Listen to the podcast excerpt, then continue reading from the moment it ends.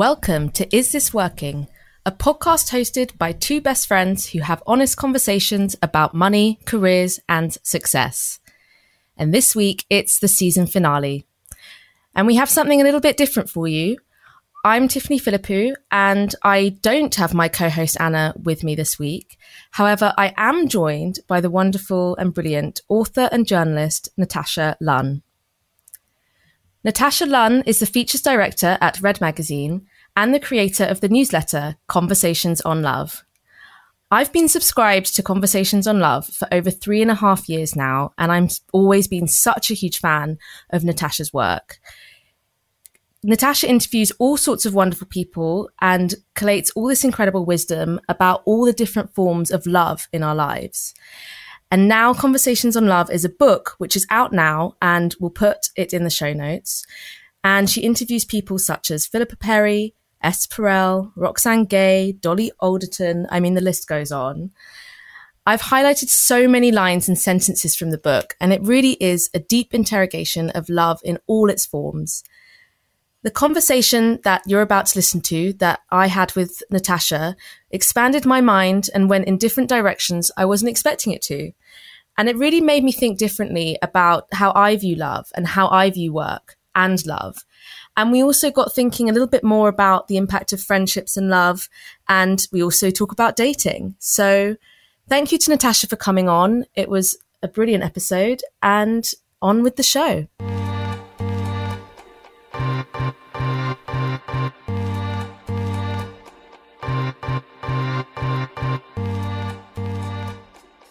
Hello, Natasha. Welcome to the show. Hello. Thank you for having me. Absolute pleasure. I'm such a huge fan of your book, Conversations on Love. And I also, I've been reading your newsletter for a long time now. I actually went back into my emails to find out how long ago. And it was my other best friend, who's also called Anna, Anna Stedman, forwarded it to me and said, Oh, you're going to love this. And that was three and a half years ago when I myself was in what I would describe as the depths of longing. Like I'd been single for a while, I was a bit lost in life. And I noticed that you dedicated your book to, you know, for anyone who feels lost in longing, which I just thought was so beautiful. And I guess it makes sense that so much of your work through conversations on love has spoken to me as I've grown the last three years and gone on that uh, gone on that exploration myself. Um, but I was really interested to dive straight in and ask you what it's actually like when that own your own personal experience of longing and exploration becomes part of your work. Well, it is work, but it's also part of just my personal quest in life to understand my feelings and why I respond to things in certain ways. So it, it is work, but Conversations on Love is a very, it began as sort of a personal therapy project of me trying to sort of shake myself out of longing and really looking at all the ways that I was lost in longing when I was trying to find a romantic relationship in my teens and 20s, sort of two decades of just longing, obsessed um, in that search.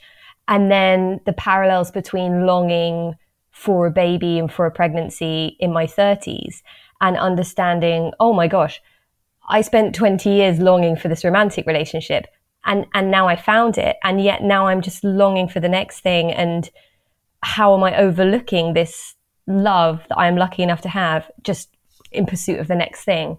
So it wasn't I didn't start it thinking this will become a big source of money or work in my life.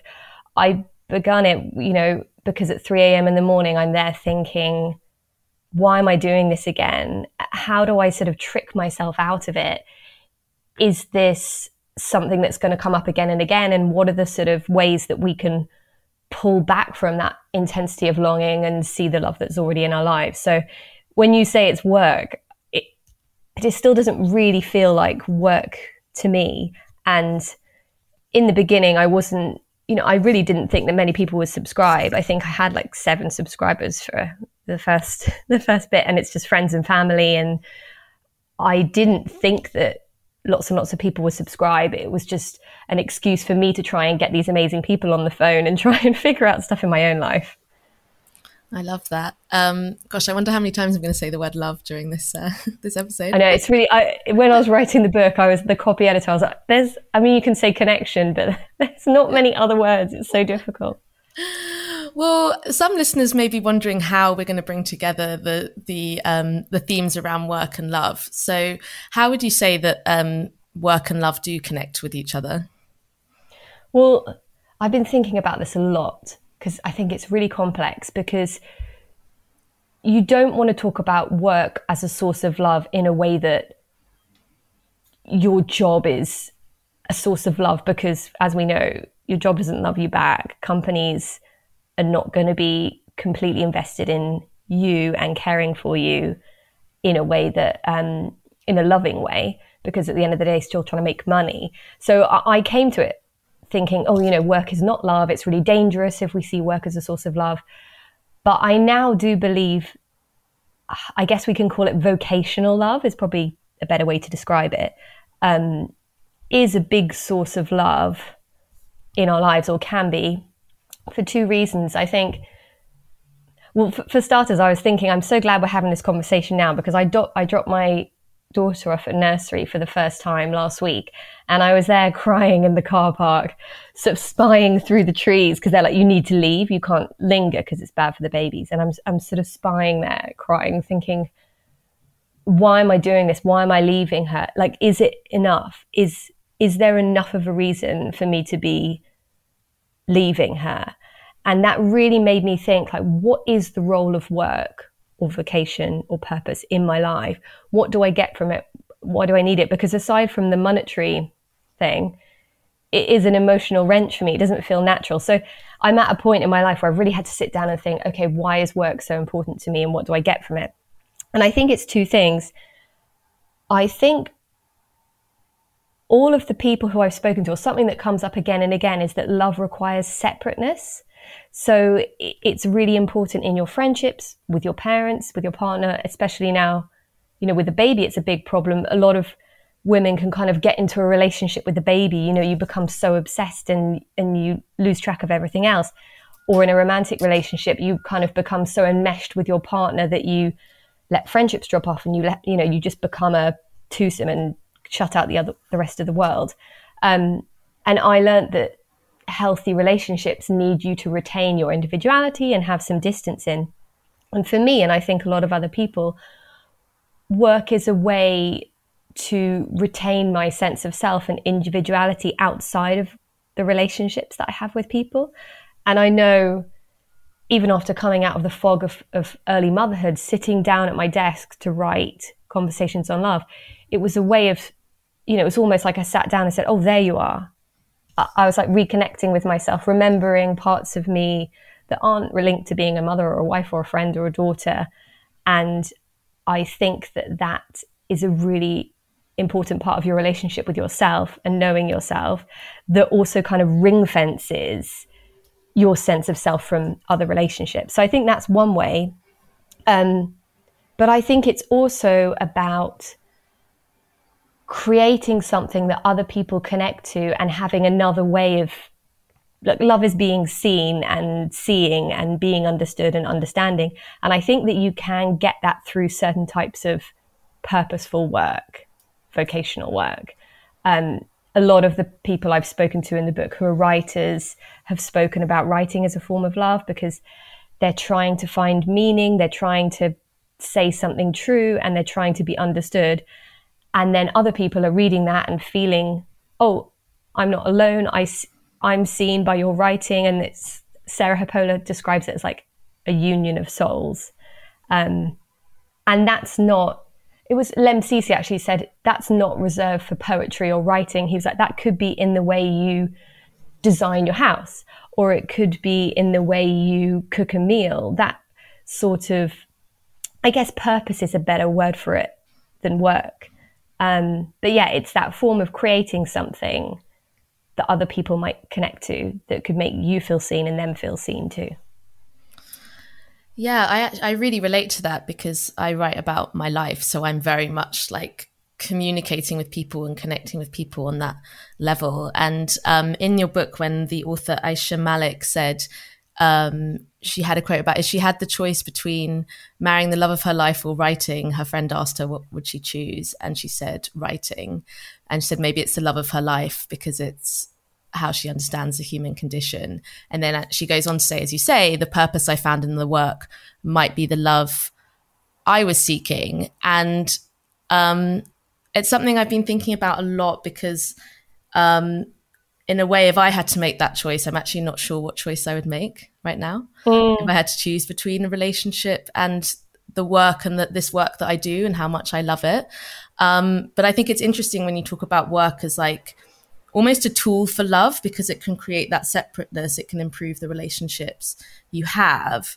But do we need, can we just love our work for itself? And do we need to love our work? I think we would have to look at what you mean by the word work, because for me, there's a big difference between work that is a job that I'm doing to make money and feel secure, and work that is something deeper and more purposeful that gives me a chance to um, inhabit a part of myself that is important to me. So to be to be honest about what we are seeing as work is really important, I think, because certainly in my 20s, I, I guess I used to believe that work was a way to value yourself. So certainly in my 20s, when I was really unhappily single slash dating a lot of people who didn't really care about me and having just lots of disasters in that area of my life my work was the one place where I felt I could respect myself and I felt good at it. And it was a way of feeling valued. But I actually interviewed um, a compassion researcher. She's, she's kind of a bit like Brené Brown, but focusing on compassion rather than Kristin Neff than vulnerability. And she helped me to see like the difference between self-esteem and self-compassion. And I think that what I had been seeking in work in a you know, in a way that I could love my work was, oh yeah, it's, I love it because it gives me self esteem and I can feel valued in a way I'm not being in relationships. Um, but she, she made me see that when you put your value on that, it's dependent on an external thing. So if you lose your job or if actually, you know, we can't all be successful all the time. We have a good year, we have a bad year. If your work's not going that well, then you suddenly lose all value for yourself. And she helped me to see that what we should be aiming more is self compassion, that even if you are failing at work, or even if you get sacked, or even if you're just having a year where things are not working out, you can still find kindness for yourself where you were at in that place. Um, so for me, I have definitely fallen into the trap of using work as a way to feel loved and valued. Um, and now I try to divorce the two. Yeah, I think it's a really, I think that's something a lot of people will relate to. Um, and it's almost that cliche that people have of like single people in their 20s, like focusing on their career. Um, and that's quite a, um, a shallow way of putting what you've, what you've put into words in a much deeper way where I think all of us, and I think that happened a lot during um, the you know the earlier days of lockdown last year, like threw ourselves into work as a escaping tool or a way to make sense and or as a way to find control as well when everything around us seemed so out of control. Um, and I think it's interesting because it's almost okay to seek external validation through your work. Like we obviously celebrate promotions and all these sorts of things. Whereas if you were someone who just sought your validation through like men or dating or your love life, that would be considered not okay. And so I think there's this tension that happens between how we view how we should be at work versus in love and relationships. Whereas actually, perhaps we should be bringing the two together a little bit more. And also just not fooling ourselves into thinking that if we get that success at work, it's going to be a guarantee of happiness. I mean, I have interviewed enough successful people, especially writers, to know now that there isn't that moment where they get really successful that guarantees that they are happy and feel valued and love themselves. So I think it's about separating you know, obviously wanting to do well and being ambitious, but se- separating that from any kind of relationship to self love, I think has definitely been important for me. But I will say, oh, my absolute worst um, thing I was told when I was single, which is always by my mum, who didn't work, so has had like a very like stay at home, look after the kids, and can't doesn't really understand working motherhood. And she just used to say to me all the time, You work too hard. You're never going to meet anyone because you work too hard. And uh, that is just, that was, along with you're being too fussy, that was my number one worst, worst uh, thing to be told when I was single.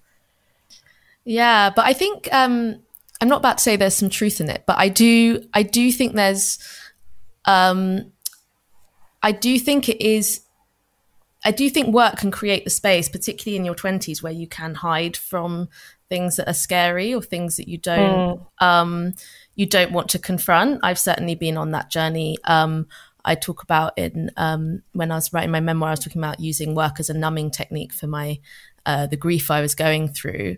Um, so I think there is something where, again, it's like socially acceptable to sort of hide in that way and to use work as that place where um, again i think it comes back to control i know you've talked about control quite a lot whereas on the other side of the th- of the things um, you're almost expected to have no control when it comes to love. Like that's meant to like fall from mm. the sky whereas it's kind of okay to like throw yourself into work in a place that but actually there is no control when it comes to work either i would say. Not if you're working well i guess yeah even if you're freelance you have to accept a level of um, luck i think. I think we do need to be more honest about luck and in love and in work and to kind of acknowledge because when i write about it's the same in work as it is in love these things there's so many like really tiny contradictions that it's really difficult to talk about because in with control in love part of my um, story was really understanding that I was more in control than I than I had been. That I wouldn't just sit here and wait for love, and you know, it was a big deal for me to join dating apps because that felt like such a failure to me because I had this, you know, a lot of my friends had just met at university or work, and I felt like, oh, why do I have to sort of sell myself? And they just found love easily. You know, this must mean that I'm kind of no one wants me. I've got to like slog my own, you know, try and sell myself. Um, and now I just think that's crazy that we think we don't have to try at love when we, you know, everything else in life, especially with work, it's kind of admirable to try, but in love, there's like a stigma around trying, I think. But um, so I had to realize that I was more in control. I had to put effort into it, and also I was more responsible for the way that I was acting in relationships, rather than always thinking, "Oh, this guy didn't love me," and you know, I had to take responsibility for how I was idealizing them, putting them on pedestal, not really wanting to know them or thinking about how I could be a loving partner, just sort of obsessed with being loved. Um, so I, I had to realize I was more in control in that way. But then on the flip side, you do need a bit of luck. And, and when I did start online dating and I hadn't met anyone and think, I would think, oh, this means I'm too emotional, I'm too messy, I'm all these things. Actually, I just you know, I just hadn't, I just hadn't had a bit of luck. And when I met my husband, I wasn't doing anything differently. I hadn't reached this point of real self understanding. I still was making a lot of the same mistakes. Um, but it was just, you know, he lived three streets down and I was on Happn and it crossed paths. It was just pure luck. Um, my friend Nicola Slawson, who writes the Single Supplement newspaper uh, newsletter, um, said uh, that yeah the narrative is like single people need to work on themselves they're a mess. But she was like loads of people i know who are in relationships are all over the place. It's not fair to present single people as those who uh, need to, to, do all this work. Um, but then the flip side of it is as you said you can regain control in love and in dating in the dating arena. Um, i always call it the arena because i do feel like going out Sounds on dating terrifying. apps. Yeah and I, I think I mean, I love I love the apps in the sense that they do give you that control. Um, they in the sense that I would much rather just go on the apps and then you meet someone knowing what's what versus like every time I'm out in a bar with friends looking over my shoulder or having to do a bunch of hobbies where I hope men will be there. Like I think we're that never works. People always tell you that, and I think it's so. I, I completely felt the same. And it's funny, a lot of people I've interviewed for the book and the newsletter, we start talking about dating and they start saying, I just think the apps are such a terrible idea. Um, you know, it's not based on authenticity. The idea that you look at pictures, it's so terrible. And then they say to me, How did you meet your husband? And I say, On an app. And they're like, Oh, I'm so sorry. I didn't mean it. I didn't mean it. But I understand if you haven't experienced that, or equally, if you have and you've had terrible experiences, why you would think that they're a negative thing. But for me, um, it, they were such a gift just because I think I felt worse when just nothing was happening. And I just, yeah, like you say, I wasted so many other opportunities. I wouldn't enjoy my friend's wedding because I'd be thinking, oh, who's single here? And oh, then he'd get, you know, kiss another girl. And I feel like that was my one. It just, just stupid stuff. Um, and it kind of just made me think, okay, well, I sort of know I can probably get a date this month if I really want one. Yeah, and I think it stops you from settling as well, right? Because you're like, if this person isn't right for me, I can go on the apps and find a new person fairly quickly. Whereas if I meet someone, let's say at work, um, and I'm like, oh, I've not met anyone in this random haphazard way for years, so I better stick with this person. I think mm. they they open up the freedom and the choice, and they stop. Um, we, I think it makes us less likely to settle and I think that's actually a really valuable side of the apps that perhaps isn't talked about as much. I wish I had been as wise as you, but I think that the problem is apps or not, when I met someone and I was became infatuated with them, I'd still think, oh, I'll bend, I just want to do anything I can to keep this, you know, I would always have that fear of something ending, even if the relationship wasn't particularly wonderful. The idea of losing it suddenly felt terrifying to me. Um, so yeah, I wish I'd been as wise as you. well, I think what's interesting though about the narrative around apps is um, people say, oh, because there's loads of people on the apps, people have loads of choice. Therefore, people mm. treat people like they're disposable. But most people actually, when they find someone they like via the apps, do want to hold on to that. Like when you meet anyone, um, precious, you see it as precious, even though in theory you could go out and find new people. So I think there's also that misconception that people, obviously, there are people who are just players and they'll always be that way, and we can just separate those people. But, you know, there's that misconception that because there's the illusion of choice, people don't have that fear. But I think when people do meet someone special, um, they do want to hold on to them and they do have that fear. Um, but yeah, as you said, but sometimes it might not be for the right person. Um, but again, like as you, you know, when people do meet someone really special, I think they do want to hold on to them and they appreciate how precious that is, even though there's like this illusion of so many other people out there. Are you on the apps at the moment? Um, n- no, I'm sort. Of, I'm in a new. I'd say a new relationship. I would say. Okay. Um, and um, but I have had a lot of experience on the apps, which have broadly been um positive. I would say. Oh, but that's what, good. But I mean, uh, I think it's about because I know you talk about this in your book. You had um, you had an interview where it was about it was about reframing your longing and like the mindset, um, and that's something that I found a lot of happiness in life through doing is to reframe all these different experiences that we have. So with um, dating, for example, there's yes, it is really hard. I call it the arena on purpose, like you're entering the arena. And it does feel like when you have a setback, you've um, been beaten up and have to go back into the boxing ring. Like it, it does feel that way. But I also yeah. just wonder, like, why should it be easy? Mm. it's the most important thing um, to me, anyway, like relationships, the people in your life. Why should finding love be easier for me than, say, like getting a book deal? Like, why should it be so? Why should it be easy? Um, so again, as you said earlier, there's that stigma around like love. Love should be come easily to us, but actually, it requires a lot of work. And actually, when I started seeing it in that way and thinking, you know, I guess not being embarrassed to try at love, e- even coming out and saying I want a relationship felt um, difficult at that time because a lot of the narratives around being single were that you need to be independent, go on solo holidays, live on your own, be happy with your solo life. And I knew that I wanted a romantic relationship. And so I felt embarrassed that I felt sad about not finding one. Um, and now I understand that it is very courageous to hope and to be honest about wanting love. Um, it, it makes you strong, it doesn't make you weak. But it's about looking for that love without thinking that it's the only thing that will make you happy. That's the tricky part of that.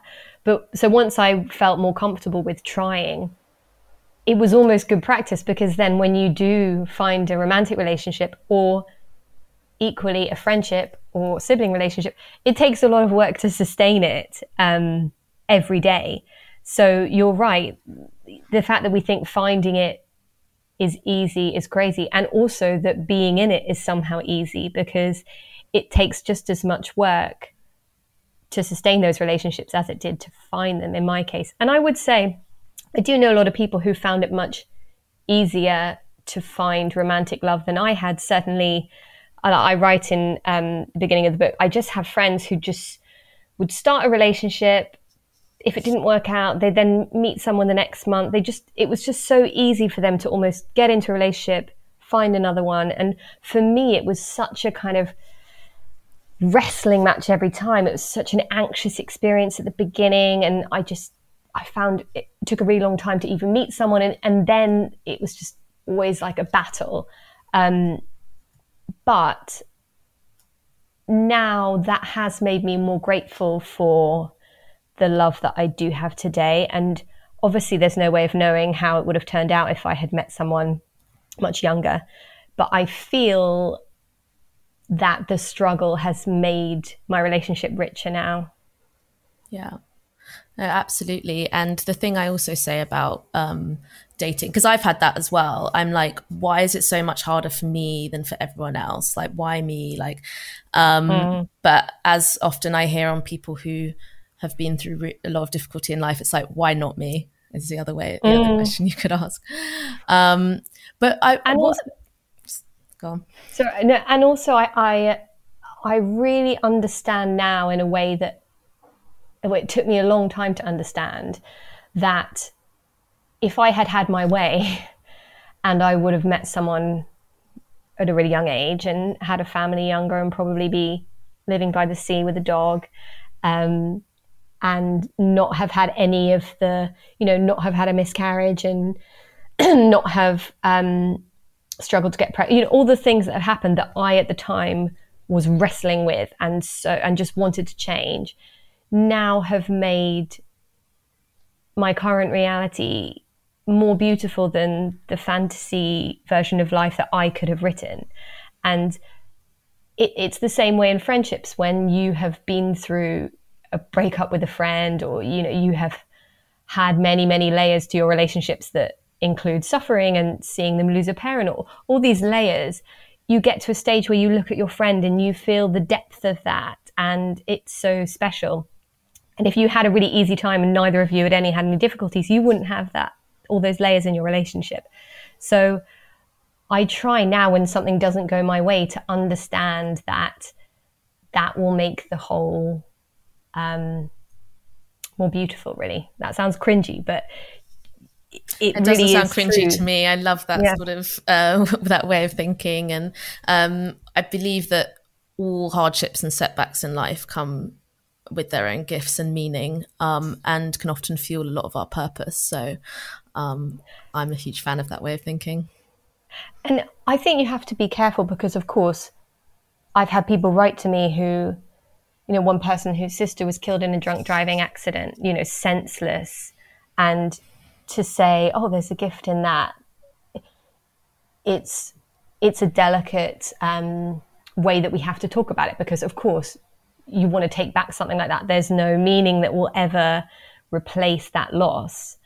But I have been continually surprised by ways in which people I've interviewed um, have been opened up by difficult things that have happened to them and have found opportunities for love and connection that don't replace what they've lost, but are um, a different source of meaning.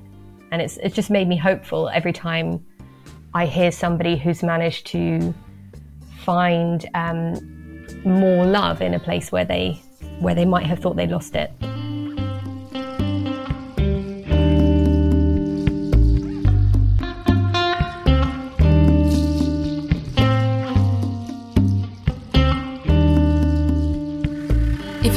This podcast, you may also enjoy the Writers Co-op, hosted by Wudan Yan and Jenni Gritters.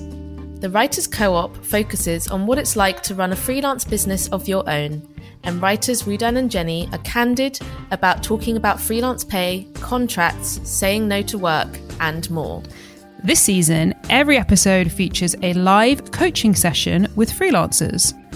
The goal is to dig into issues like imposter syndrome, developing confidence, choosing between freelancing and a full time job, money mindsets, finding balance in work and life, and so much more. You can listen anywhere you find your podcasts.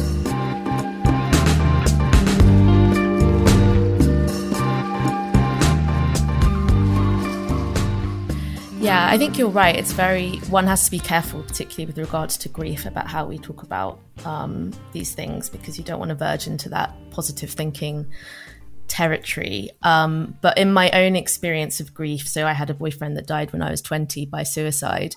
I have written a book about it and I found a huge amount of meaning and purpose driven from this experience that I had with regard to being able to tell my story and maybe help others with their own experience of shame around suicide and things like that. But that's a very personal um, a personal experience of finding the meaning and purpose out of something so horrific. Um, mm. But there is something. I hadn't actually planned to talk about this, but I'm keen to discuss maybe grief with you because um, mm. grief grief exists because love was is, was present. Um, and what I think is really interesting about grief is if I'm just to think about one of the other greatest hardships I've experienced was when I was fired from my job. And that for me felt a lot like the experiences of my own person of, of the grief when someone had died. And again, just thinking about how we think about love and relationships versus work. And yeah, I just think it's interesting that was I grieving a love for my work that had lost or an identity? I'm not really sure, but I think it's a it's a funny one to think about. Can I ask how losing your well, you know, I, I, I asked Greg Wise how it felt to lose his sister, and he said to me, "I didn't lose her. She, she didn't. She didn't kind of.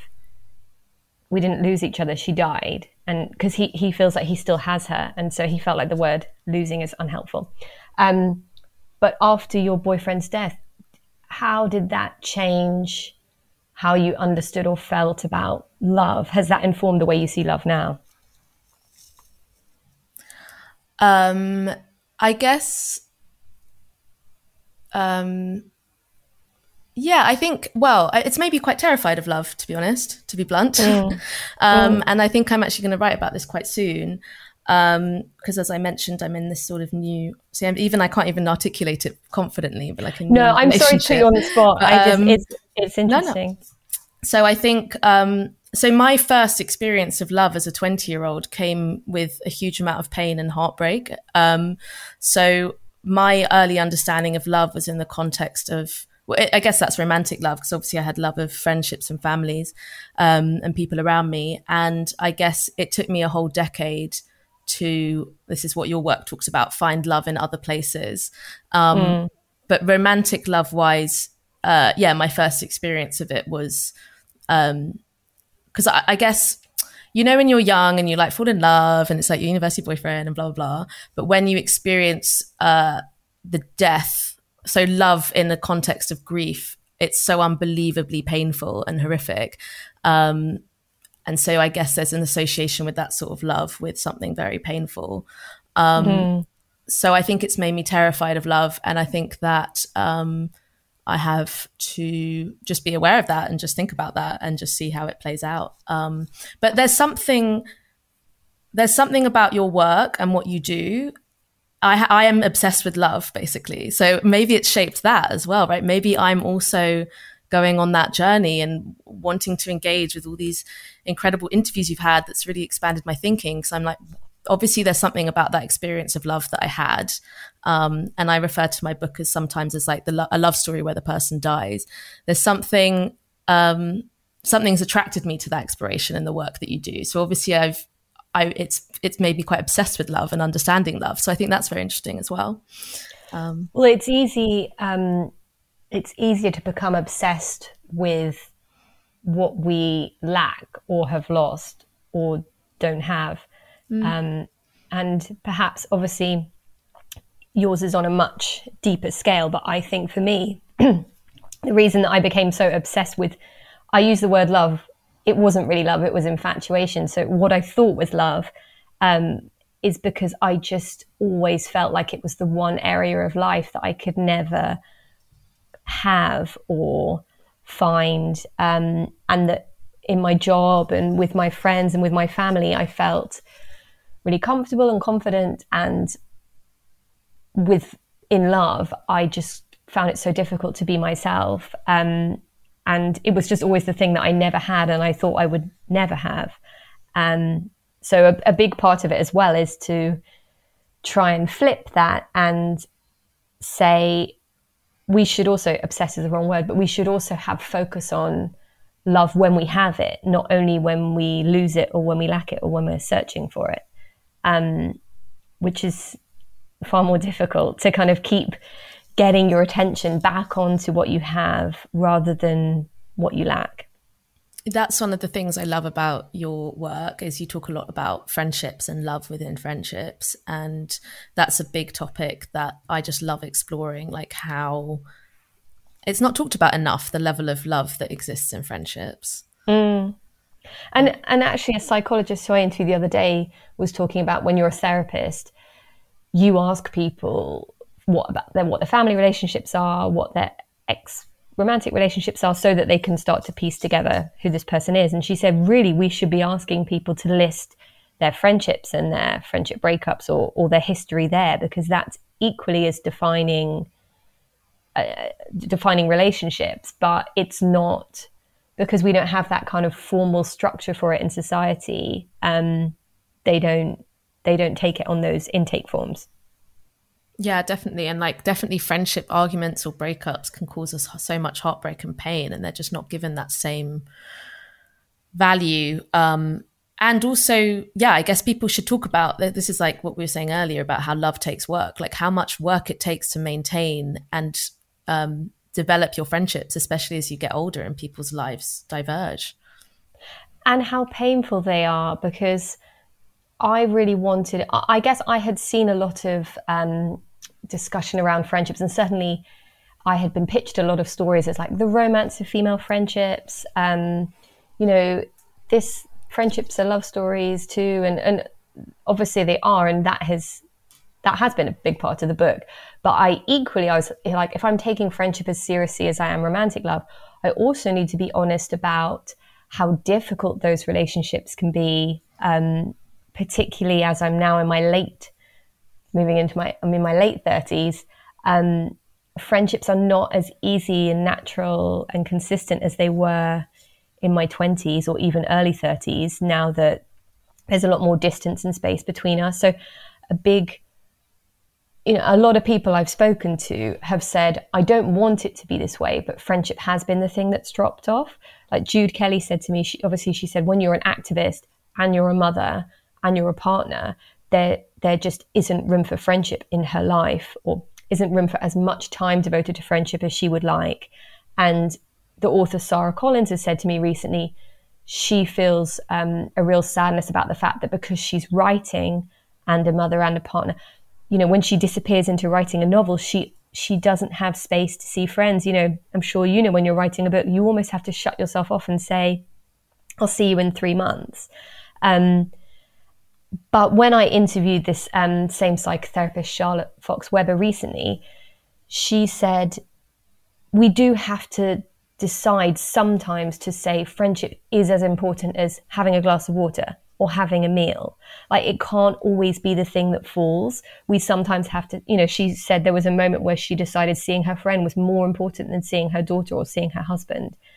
And I think that we don't do that enough. Um, and I've been trying to do that a lot more. She also said just even like sending a placeholder to a friend is really important. So even if you can't be there, say, you know, my daughter was sick, like I had to cancel this podcast earlier and I had to cancel two dates with friends that I'd spent like months trying to wrangle into the diary and I just oh I was like it killed me to be like I'm I'm letting these friends down. But I just am making much more of an effort to send a message and say, I'm really sad I'm not seeing you this week, but I'm thinking about you. I saw this um, moisturizer that me and my friend used to use at university. I just sent her a picture. I was like, saw this. I'm thinking of you. I'm so sad we can't see each other this summer, but I'm really looking forward to autumn. Just, I think, finding ways to force that contact into those relationships um, is important because we don't have the kind of you know, when you don't live together anymore, there's not that natural consistency. So you sort of have to force the consistency more, I think. Yeah, absolutely. Um, and I'm in that time period, I'm 33, where some people are having babies, some people are leaving London, like everyone's lives are diverging. And yet it's sort of considered okay to prioritize like work or romantic or all these other things um, yeah. above friendships. But actually, when we look back on our lives, I imagine that, I mean, I'll certainly know my closest friends a lot longer than any partner I end up with. Um, and I'll certainly look back on my life and consider how important my friendships are. And so it's definitely something I personally want to not let slide, but easier said than done. And also, I think I used to see that conversation in the context of being single. So I would think I shouldn't put all my obsession onto finding romantic love. It's important to understand, you know, friendship's are important to family. But now I understand, you know, I was thinking of it in that way so I'm not lonely. So I would think I've got to prioritize all these forms of love so I'm not lonely. But now I understand that being in relationships, that is just as important. You can't be in a romantic relationship and put all your expectations onto that person. You know, now there's certainly a way like my um, husband is not remotely interested in like the media world or writing um, like maybe in my writing but i wouldn't sit down with him and have a conversation about esther perel's latest book for instance um, or i don't know where i'm going to take my newsletter in five years time but my friend marisa really knows and understands that part of me. So I don't need him to be that person because she's that person who sees that side of me and we have a relationship that really overlaps in that world. So I think it makes all of your relationships richer if you um, just have lots of different people who see those different parts of you. Um, yeah, so I yeah, I just feel we need to talk more about how that is important when you're in a relationship, not just when you're looking for one. Yeah, absolutely. Because I've been um, on and off, broadly single for the later half of my 20s. And um, I used to actively befriend other single women because we were going through the same thing and a lot of my other friends are in relationships. And it is always slightly painful when they meet someone and then they're just less available mm. for you. Um, and i have a lot of single friendships still and i'm grappling with perhaps a shift in my own personal life where um and but I don't want to let go of that. Identity is the wrong word but I don't want to let go of the richness and the depth of those friendships like I still want to be part of like the the single experience I don't just want to like suddenly disappear and not be available on the weekends and it's something that I'm thinking about a lot right now and I think there's this real it's like nuance, isn't it? Because there's that thing, as you said, where, oh, single people should have loads of friends to fill their time till they find someone. But actually, what you're saying is keep, maintain these, this life of meaning that you've built because it will actually make your life and your relationship richer. And I think that's a really important thing for people to hear.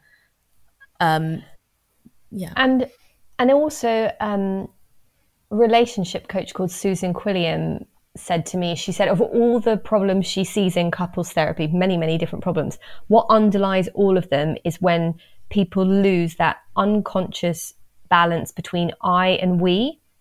So I was similar to you in terms of I had built a very full single life. And when I started a romantic relationship, I had to relinquish some of that in order to make space for the we. Because she said, if you're if you're being too independent and you're not sh- kind of sharing your life and your, you know, not thinking what's their perspective on this argument or taking their feelings into account when you're making decisions. You know, there's a big part of relationship where you do have to think as we, but you also need to think as I so that you don't get so close that you start being unkind to each other and resenting each other. Um, and that balance is behind almost every challenge that you'll come up against as a couple. Um, and certainly, I felt that way in friendships too, when it becomes too enmeshed. And, you know, if you ever have a friend where it's like you're, when you're younger, it's that best friend and you become so intensely tied together that you don't have space for your own identity and you feel a bit maybe claustrophobic in that relationship. It's this or, or if you make a new friend you know they might get possessive over all that stuff when you become too too close. I think that that can be an issue there as well. So i have that in my head all the time balancing we and i trying to think when do i need to prioritize my relationship and be think of we and when do i need to really ring fence that time away from it. Yeah. Um, I think what we keep talking coming back to is like love is almost like the the center of our lives, and then we have these different different different parts of ourselves and our lives that can feed into that central love that we feel. Um, and to bring it back to work, I guess. um, is work can play a really important part in fueling the love that we live in our lives, whether it's like self love or the relationships we have with people. I used to think that, and I was challenged on this, and now I do see it differently. Um, because I interviewed, I guess there were two interviews that changed my mind on this. One is Heather Havrilesky, who writes the Ask Polly Agony Aunt Gone, which I'm sure you're familiar with. Huge fan, yeah. And she said to me she now believes that love will be more or less important at different times in life. And if you are a woman who is going to have a child and is going to get married, in those early years of marriage or when you're having a child, she said love is very important then because it has to be for in order for you to survive that period. You know, you need to put all your focus on love.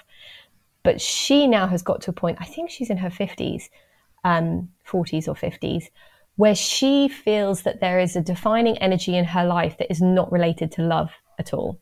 And she also loves love. And she said, like, I'll be searching for love in the old people's home, you know, if her husband's gone. But her writing and her imagination and her creativity is at the moment the defining center and her work is where her energy is at the moment. And i feel i have always been looking you know coming on this podcast i was like okay what do i feel about love and work? Where are they ranked? How do they link? And i much more understand now that like love and work are very fluid experiences and that some points of our life we will need to, you know, I criticize the time in my 20s when I my job was my life or whatever, but maybe there was a part of me that needed to throw everything into work just to sort of pour some energy into something else other than these terrible relationships I was in at the time. Um, and I think that perhaps the definition of happiness for me is being able to really honestly tune into how I feel and where I am at that particular point in my life and where I need to prioritize and what I need to compromise on. So she did make me understand that there's sometimes where love isn't the center of our lives and and maybe it is work um, or purpose or vocation or something else. And then the other interview was um, Lucy Kalanithi, who's the um, widow of the writer of When Breath Becomes Air. And um, his book was all about dying and coming to terms with that and deciding to have a daughter with her, even though he knew he wasn't going to be there to see her grow up.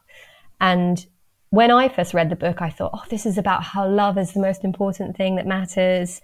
Um, and, you know, I, I put it down and like kissed Dan and I thought, you know, I appreciate you. I'm going to treasure blah, blah, blah. And when I interviewed her, she said, that's not what the book is about it's really about the fact that meaning in life comes from, yes, love, but also from finding resilience through suffering. So, you know, like what you've been through, those raw, tender periods of time in our lives, um, and how we find resilience and find hope in that place is for her what life is all about. And then the third thing was um, trying to find meaning. So, as her husband was approaching death, he was really trying to think what is meaningful in life? Why are we here? You know, all those big existential questions. And so for her, that was the three things it was love, resilience through suffering, and trying to find meaning. And I now understand that, yes, love is a really, really big, important part of life, but it's not the only piece that we should care about. Wow, I thought I I had highlighted all the wisdom from all your interviews, and yet you're still teaching me more um, to think about. Um, but yeah, I think there's a lot of meaning to be found through our work, through our relationships, through love, and I think that the message that I'm hearing is around taking this holistic view and considering how they all um, they all play into each other. And as you did, you say success for you was deciding where to place the energy at certain times. I guess not success. I, I think happiness. Happiness. Okay. For me now is is looking at myself honestly and being kind about whatever I find there. So, really looking at how I'm feeling and where those feelings are coming from and what I want and what I hope for and what I'm scared of, and not trying to change or fix or wrestle those things, being a bit more peaceful about where I am at. And, you know, that might be, you know, there's a point where I write about um, where I thought I was miscarrying again and sort of finding blood in my knickers in the loo and just kind of giving myself over to the fact that I was going to miscarry or I wasn't, and that I would find a way through whatever the outcome was. And rather than, I don't know, just trying to f- fix it or change it or stop it or prevent it, just being a little bit more peaceful with circumstance and, yeah, being being honest with myself about where I'm at and then being peaceful and hopeful with whatever I find there is is for me happiness now. And I think it was um yeah, again it was Heather Havrilesky. She said she talked about it, and this is one of my favorite parts of the book. She talked about um, her husband moaning about his back and how she doesn't moan about her neck. So she could say, oh, I'm so tough, I don't complain. Why do you complain? She said, you can't, you can't say to another person, why don't you do it like I do it? Being in a relationship is saying, I will take this person's flaws, quirks, grumblings about their neck and understand that it is part of their world and universe. And that that is more beautiful and meaningful than a perfect person who never complains about anything, who never has work problems, who never is insecure and she compares that to the whole of life in that taking looking at your life and seeing it for all its quirks and flaws and missteps and insecurities and, and messes and understanding that that whole picture is more beautiful than a perfect pristine spotless life is what it means to be happy i think. And I, I try to think about that all the time. Yeah I think that's a really beautiful and poignant note to end on. Um, thank you so much, Natasha. Um, as everyone can tell, I'm a huge fan of the book, uh, Conversations on Love, and everyone needs to buy it. Um, where can people find you? So um, they can find me on Instagram at conversations underscore on underscore love, and and there's a link there where you can subscribe to the newsletter um, and pre order Conversations on Love if you wanted to. And I'm very excited to read your book. Sounds amazing. thank you. Well, thank you so much for coming on the show. This has been a really special conversation. And yeah, I hope we get to speak again soon. Yeah, thank you so much. That was um, that was lots of fun. Bye. Bye.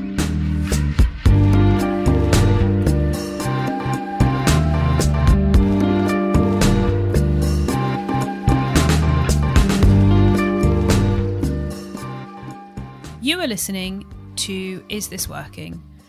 Hosted by Anna Codrea-Rado and Tiffany Philippou. Produced by Chris Bannister. Please like and subscribe, and you can find us in all of your favourite podcasting apps. And also, just a quick note before we go to let you know that we are now giving talks at companies. So if you would like to hear us live at your workplace, email us at isthisworkingshow at gmail.com and we will send you something that you can pass along to your head of people or HR department. Thanks very much.